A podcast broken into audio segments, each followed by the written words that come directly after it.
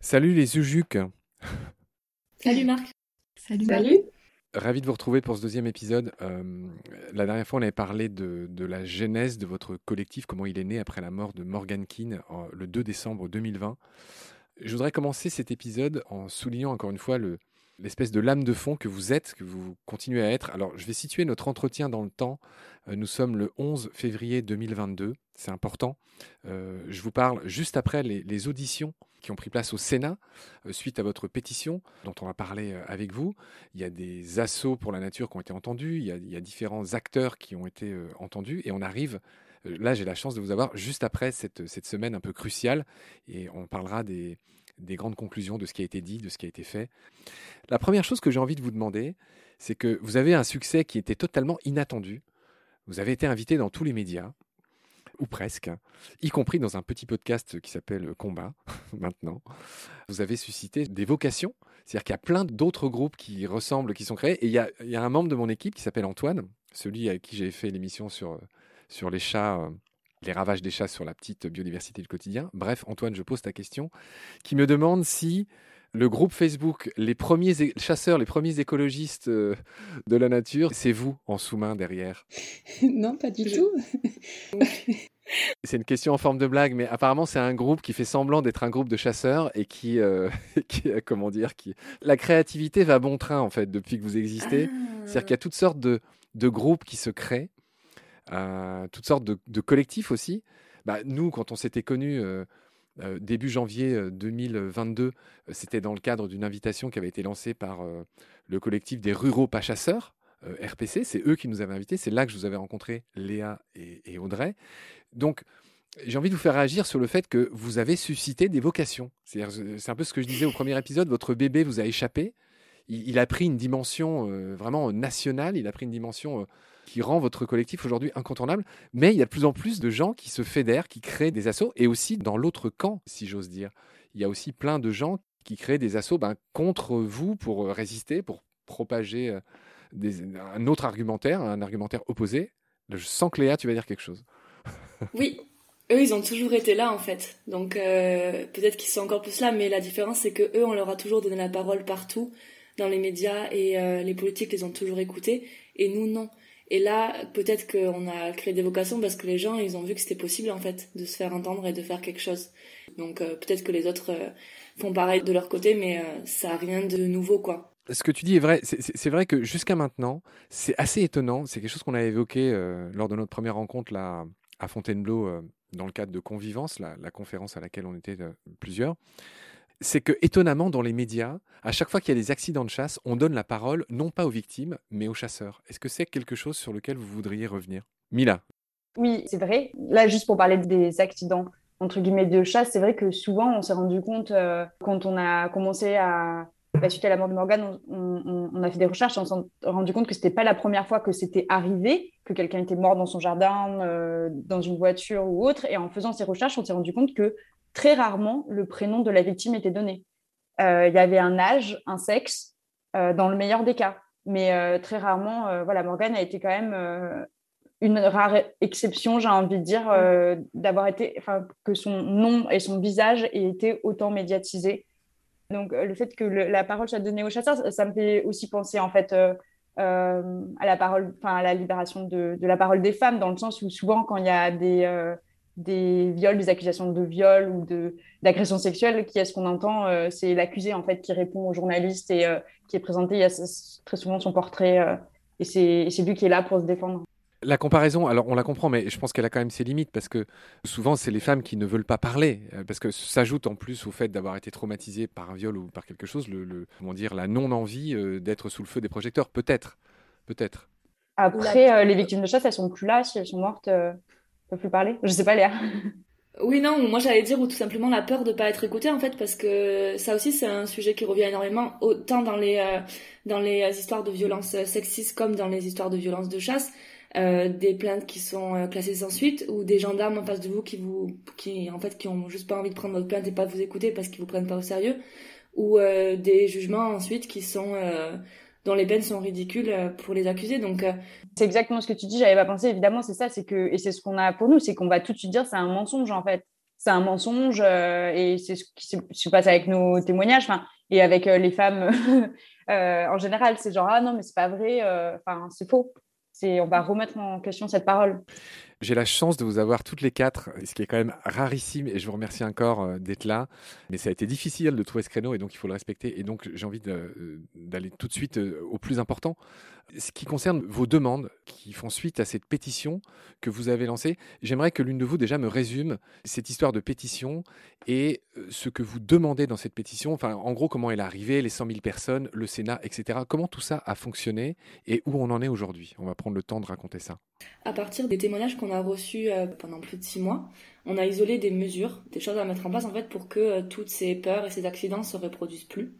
On en a fait une pétition qu'on a d'abord lancée sur change.org pour avoir un premier aperçu en fait de comment répondaient les gens, etc. Et comme ça a très bien marché, on s'est renseigné ensuite sur comment en faire plus. Et on a lancé la pétition sur le site du Sénat. Donc c'est une plateforme en ligne qui s'appelle, enfin c'est une plateforme de pétition citoyenne en fait. Et le but c'est de, euh, voilà, on crée une pétition euh, exactement sur le thème qu'on veut en fait.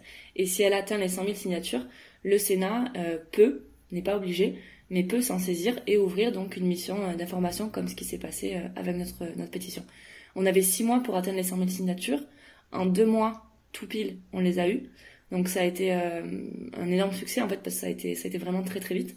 Et du coup, les sénateurs, avant même que la pétition atteigne les 100 000 signatures, comme ils, voyaient bien qu'elle allait y arriver, ils ont pris les devants et ils ont créé euh, cette mission d'information avant même qu'elle ait atteint euh, le seuil nécessaire. Elle a atteint les signatures en novembre, le 10 novembre je crois. Et donc ils ont ouvert la mission juste après et nous on a été auditionnés le 7 décembre sur cette pétition. Je crois que vous avez cinq euh, demandes principales. Oui, on a, on a euh, proposé cinq, euh, cinq grandes mesures rapidement. La première, c'est d'instaurer au niveau national deux jours sans chasse par semaine. Donc, ça serait le mercredi et le dimanche pour permettre aux gens bah, de se promener sereinement sans craindre de se retrouver face à des chasseurs. la deuxième, c'est un renforcement des règles de sécurité. Alors cette mesure, elle, englobe plusieurs choses. Euh, c'est surtout euh, une amélioration des conditions de, passage du permis de chasse, que ce soit plus compliqué. Il euh, faut savoir que le permis de chasse en France, voilà, actuellement, il se passe très facilement et beaucoup de chasseurs qui sont d'un certain âge n'ont même jamais passé d'examen. Ils ont eu leur permis de chasse en cochant des cases sur un petit questionnaire. Euh, donc euh, ça englobe aussi, euh, par exemple, la proposition d'imposer un certificat médical d'aptitude physique et psychologique pour l'obtention du, permis. Ensuite, il y a une, troisième mesure qui est plutôt centrée sur le, contrôle des armes, sur voilà, le suivi des armes. Il y a, il y a 5 millions d'armes déclarées en France, mais il y en aurait à peu près 20 millions qui circulent. Donc euh, on retrouve souvent euh, des armes dans des affaires euh, de violence familiale, voilà, qui sont des armes pas déclarées. Donc il y a un, gros suivi à faire et justement c'est assez d'actualité puisque mardi dernier il y a eu la mise en place du fichier SIA. Hein. les, chasseurs depuis mardi dernier ont l'obligation de déclarer leurs armes en ligne. Sur ça il y a déjà eu des avancées en dehors de ce que nous on a pu proposer. La quatrième mesure c'est un renforcement des sanctions Aujourd'hui, les chasseurs, euh, il faut se poser la question pourquoi il y a, des accidents euh, Ils craignent rien, il n'y a pas de sanctions qui leur font suffisamment peur. C'est des amendes très légères, c'est des suspensions de permis ou de port d'armes qui sont euh, vraiment très courtes dans le temps. Il n'existe pas, par exemple, de suspension définitive à vie du permis de chasse. On pourra revenir plus en détail justement sur comment sont appliquées les amendes et à qui va l'argent, notamment. Ça, c'est un petit scandale en lui-même. Et puis après, la dernière mesure, euh, c'est en fait euh, la reconnaissance des victimes par l'État.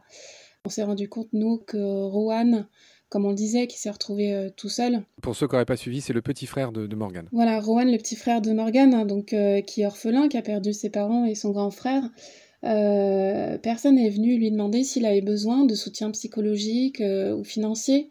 le seul soutien financier qu'il a obtenu, c'est une cagnotte qu'on a nous-mêmes lancée voilà, donc on, aimerait bien que euh, l'État euh, prenne mieux en charge euh, les victimes et les familles des victimes. Voilà pour les, cinq mesures très très rapidement, parce que bien sûr, dans chacune d'entre elles, il y, a, beaucoup de choses à voir plus en détail. Alors effectivement, on va isoler autant que faire se peut. On va coller un peu à l'actu. Euh, il y a des auditions qui ont eu lieu cette semaine. Où en sont les discussions sur chacun de ces points Qu'est-ce qui s'est entendu là ces deux dernières semaines? Je rappelle qu'on est bientôt mi-février 2022. Donc on arrive à, l'issue d'une grande étape qui a été l'étape d'audition euh, de beaucoup d'assauts, de beaucoup de personnalités, de chasseurs, de vous, d'autres gens, vous allez raconter ça. En gros, on en est où aujourd'hui par rapport à ces cinq euh, propositions? Qu'est-ce qui a été dit? Qu'est-ce que vous avez retenu? Euh, Je ne sais pas, est-ce que est-ce est qu'il est y en a une qui veut me parler par exemple des arguments des chasseurs? Bah, Il y en a plein, des arguments des chasseurs. mais ce qui est bien, c'est qu'ils sont tous aussi incohérents les uns que les autres, donc ils sont très très faciles à démonter. À démonter, donc ça c'est plutôt chouette. Celui qui revient quand même le plus souvent, c'est celui de la régulation. S'ils chassaient pas, il y aurait trop de sangliers, donc en fait on pourrait pas s'en sortir euh, sans eux et on serait dans un pays euh, complètement, euh, voilà, ce serait invivable. Il y aurait des sangliers partout. Pour nous, ça c'est un problème parce qu'en fait c'est l'État qui donne aux chasseurs cette légitimité-là en leur demandant en fait explicitement de réguler. En fait, c'est un des rôles des chasseurs de réguler la population de sangliers et de cervidés qui sont les deux mammifères entre guillemets problématiques pour la biodiversité d'après ce qu'ils disent. Voilà, nous on a des chiffres qui sont hyper clairs. C'est que sur les 22 millions d'animaux qui sont tués chaque année pour la chasse, il y a 700 euh, 000 sangliers. Voilà, ça représente euh, un pourcentage hyper faible. Donc reprendre toujours cet argument de régulation pour justifier de chasser, ça a aucun sens parce qu'en fait ce qu'ils veulent c'est chasser mais ce qu'ils chassent en majorité c'est des oiseaux, c'est des lapins, c'est des animaux qui ont aucun besoin d'être régulés, voire même qui sont en situation euh, de déclin démographique euh, ou, carrément en, danger. Donc euh, voilà, ça c'est un argument et c'est le plus important et euh, c'est aussi un des plus facilement démontables. Oui. Il y a un autre argument qu'on entend souvent, c'est qu'en France, 75-80% des forêts sont privées, sont des domaines privés, et que donc, en gros, ils disent que chacun fait ce qu'il veut sur son terrain. Qu'est-ce que vous pensez de cet argument, du fait que, en gros, quand je suis chez moi, je fais ce que je veux? Mila, je te laisse répondre parce que tu avais bien répondu à l'audition du Sénat avec ta phrase Les forêts n'ont pas de mur.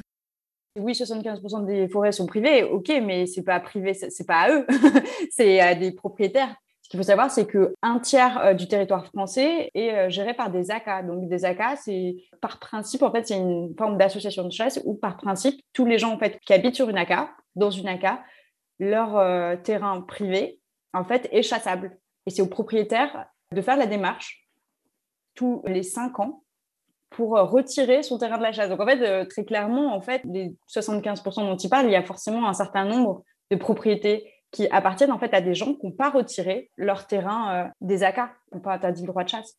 Parce qu'en fait, les démarches sont très très compliquées, c'est hyper compliqué de trouver les informations, il faut attendre 5 ans. On connaît quelqu'un qui est en train de faire les démarches. en gros, ce qu'on lui a répondu, il faudra demander à la Fédération de chasse en 2026 voilà. Donc, euh, c'est quand même. Euh, enfin, en attendant, euh, les chasseurs ont le droit de chasser sur son terrain, quoi, dans son jardin. On va en revenir aux auditions. Vous y avez assisté. Qu'est-ce que vous en retenez? Il y a les assauts de protection de la nature qui vous font toutes les yeux doux, qui vous remercient toutes d'exister. Je pense à l'ASPAS. Ces assauts ont été convoqués pour s'exprimer au Sénat. Vous retenez quoi de ce qui a été dit? Ce qu'il faut dire déjà, c'est qu'il y avait énormément d'assauts qui étaient regroupés sur une seule et même audition et les temps de parole étaient euh, très limités.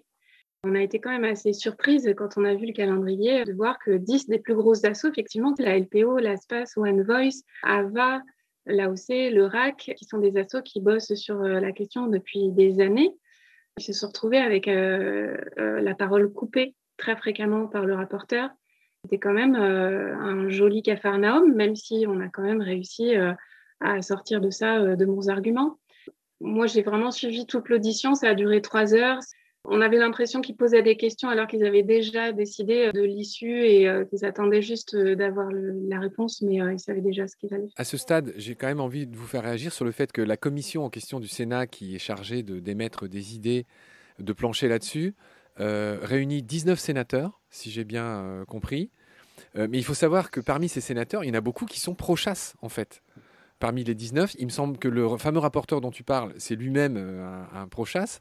Et Gérard Larcher, le président du Sénat, ne fait pas de mystère du fait que lui-même est un gros fan de chasse. Enfin, je dis gros. pas le physique. Il aime bien la bonne chair. Bref, il y a quelque chose qui paraît un peu aberrant là-dedans. C'est-à-dire que des gens qui sont censés plancher sur un sujet sont partie prenante d'une certaine manière. Mais c'est là qu'on se rend compte qu'il y a un vrai problème avec la chasse en fait, bah parce que ça arriverait jamais. Euh, je sais pas, par exemple, si vous faites une loi sur le vélo, c'est pas parce que vous êtes cycliste que vous allez défendre à corps et à cri euh, votre passion si euh, elle pose un problème de sécurité. Enfin, je sais pas comment dire, mais il y a, y a, vraiment quelque chose de viscéral avec la chasse. Et les chasseurs sont chasseurs, point, en fait. Après, c'est autre chose, mais c'est fait partie de leur identité. Et du coup, ça, c'est un, un souci justement en politique, parce qu'à partir du moment où où c'est des gens qui vont décider de notre avenir, hein, en quelque sorte quand même, et que en fait, effectivement, ils sont chasseurs. Bah oui, on sait qu'ils vont, vont pas, même si euh, en dépit du bon sens, en fait, ils prendront jamais euh, de décisions qui vont euh, dans le bon sens. Marrant aussi du fait qu'il y ait effectivement autant de pro-chasse dans la commission, au Sénat ou n'importe où, sachant qu'il y a que 1% de chasseurs. En fait, c'est pas du tout représentatif de juste l'ensemble de la population. Il y a 80% des sénateurs de la commission qui ont voilà, clairement, enfin, qui sont pas pro-chasse désignés, mais quand on regarde ce qu'ils ont voté euh, il y a peu de temps, on voit très, euh, franchement, il y en a beaucoup qui se sont opposés au mercredi sans chasse ou des choses comme ça. Donc, ont eu des votes euh, plutôt à tendance, voilà, contraire à la sécurisation de la chasse, quoi. Audrey, tu m'as dit que Yves Verillac, le patron de la LPO, qui est déjà passé au micro de combat, en gros, il n'était pas content. Et donc, il a un peu dénoncé ça. Est-ce que tu résumerais ce qu'a fait ce cher Yves, qui aurait mieux fait de chanter la chanson qu'il a chantée dans dans Combat, à savoir Les Oies Sauvages de Michel Delpech? Bah, il était auditionné euh, en visio, donc il n'était pas dans la salle avec, euh, avec les autres assos. Et euh, son intervention était très bien, il a dit ce qu'il voulait dire, mais il a quand même mis les pieds dans le plat et il a vraiment frontalement expliqué que Patrick Chaise, le, rapporteur, avait fait des votes pro-chasse. Et voilà, il a dénoncé ce, qu'on vient de dire, en fait, cette hypocrisie de faire partie d'une mission sur la sécurisation, mais mais euh, d'avoir euh, précédemment euh, fait des votes pour les chasses traditionnelles, pour qu'il n'y ait pas le mercredi sans chasse. Les sénateurs ont assez mal pris. Il a quitté l'audition après, il n'a plus jamais été intervenir sur la suite des débats. Yves Boud. mais il a raison, après c'était... fallait que quelqu'un le dise, et voilà. D'accord. je voudrais qu'on finisse cet épisode en, en, disant, en essayant d'imaginer ce que pourrait être le devenir de ce qui se passe en ce moment. Je rappelle qu'on est mi-février 2022. L'élection présidentielle, c'est dans euh, moins de deux mois. en gros, euh, vous, voyez l'avenir comment par rapport à ce qui est demandé, par rapport à cette euh, lutte qui est la vôtre? Zoé, tu as un gros déficit de temps de parole. J'ai peur d'être un peu négative, mais après, quand on voit qu'il y a des politiciens qui se sont un peu positionnés comme Yannick Jadot, par exemple, par rapport à l'interdiction de la chasse euh, pendant les vacances et les dimanches, il me semble qu'il avait dit. Ça peut être euh, positif d'un côté, mais après avoir à voir euh, qui, qui vont passer. Je dirais que c'est 50-50 parce qu'il y a quand même une grosse prise de conscience dans tout ce qui est écologie, etc. Il y a de plus en plus de, politiques qui parlent de la chasse, même si c'est à petite échelle. Enfin, Yannick Jadot, c'est à grande échelle quand même, mais il y a de plus en plus de personnes qui en parlent. Euh, enfin, c'est un sujet d'actualité qui commence à s'inscrire euh, politiquement.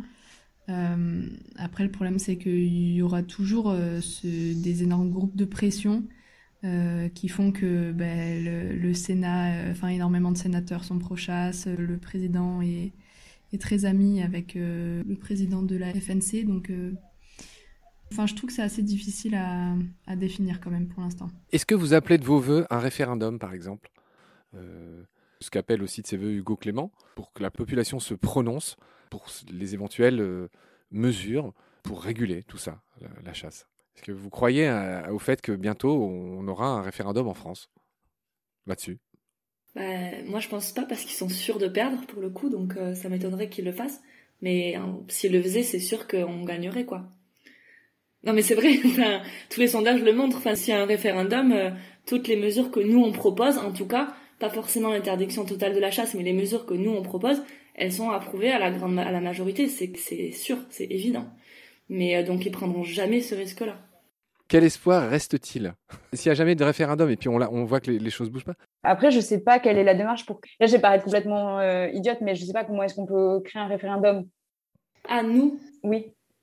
Ouais, mais nous, c'est hyper compliqué. Hein. C'est comme Hugo Clément, genre il faut des milliers, des centaines de milliers de. Oui, mais, mais du coup, effectivement, c'est parce que, comme Marc parlait de ce que ce qu'avait fait Hugo Clément et tout. Donc, effectivement, à partir de ce point-là, enfin, enfin, déjà, on va attendre les résultats de la mission, mais s'ils décident de, de, rien changer et de continuer à rien faire et se refusent de légiférer à un moment donné, c'est clair qu'on va pas s'arrêter là. De toute façon, je crois qu'on va pas s'arrêter tant qu'il y aura des drames en fait qui se passent en France et, et ils vont être forcés à un moment donné de légiférer. C'est pas possible autrement. Donc voilà, là, ils en ont l'occasion de le faire. C'est la première étape et, moi, j'ai quand même l'intuition que le jour sans chasse va passer euh, dans un délai euh, qui sera plus très long. Je, sais pas, hein, j'y connais rien, mais c'est mon intuition. Je vois que vous faites tous des têtes un peu étonnées. Non, mais peut-être, mais de euh. toute façon, s'ils nous donnent le mardi, on s'en fout, quoi. Enfin, moi, je m'en fous. Oui, parce que clairement, l'audition, c'est ce qu'ils nous ont demandé. Ils nous ont dit, oui, alors le dimanche, le dimanche, si c'est un autre jour de la semaine, ça vous va? Bah, non. bah, non. en fait. Parce que non. D'ailleurs, euh, on a fait cette tête parce que mardi, euh, le rapporteur a posé une question qui clairement laissait sous-entendre qu'en fait, euh, interdire le dimanche en chasse allait créer des potentiels problèmes. en fait, cette, question n'avait aucun sens. Alors, je ne sais plus comment il l'a trôné, mais qu'en gros, ça veut dire que du coup, les chasseurs pourront chasser aussi tous les autres jours de la semaine. Donc, du coup, ils seront dans leur bon droit. Et s'il se passe quelque chose, ça sera la faute des autres et pas des chasseurs parce que ils sont autorisés à chasser ce jour-là. Et je ah, mais en fait, en ce moment, c'est ce qui se passe de toute façon tous les jours. Euh, voilà, enfin, ça avait aucun sens. Et oui, l'idée que peut-être que s'ils interdisent euh, le dimanche sans chasse, euh, il y aura le dimanche sans VTT ou sans je sais pas trop quoi. Enfin, je sais pas, c'est parti dans un, espèce de d'argumentaire complètement sans aucune base concrète, quoi. Ouais, juste des hypothèses possibles qui feraient que, bah non, en fait, faut pas y toucher. C'était un argumentaire à la Willy Schran. C'est exactement ouais, ouais, dans son, oui, oui, d'ailleurs, c'est ça, oui, c'est ça. Il y aura des plus de ski, plus de. le collectif des anti-ski euh, va peut-être créer une pétition au Sénat pour euh, justement régulariser euh, la pratique du ski. Je sais, mais qu'ils enfin, ils, peuvent le faire hein, si ça existe, s'il y a des problèmes de sécurité qui nécessitent que des règles soient prises. Mais disons que c'est pas l'objet de. Enfin, ça n'a pas de sens en fait. On va s'arrêter là pour cet épisode. mesdames, je vous retrouve avec plaisir bientôt pour la suite. On va notamment parler de ce qui se passe dans d'autres pays. Euh, pour comparer un peu avec ce qui se passe en France, juste pour, euh, pour prendre la température, juste pour avoir d'autres idées un peu de comment ça peut se passer ailleurs. Voilà, d'ici là, prenez soin de vous, je vous retrouve très vite. Salut. Salut Marc. À bientôt Marc. Salut, Marc. Pendant notre combat, nous deux, tu avais l'œil du tigre, tu en voulais ce soir-là. Il faut que tu retrouves ça maintenant. Et la seule façon, c'est de recommencer au commencement. Tu vois ce que je veux dire?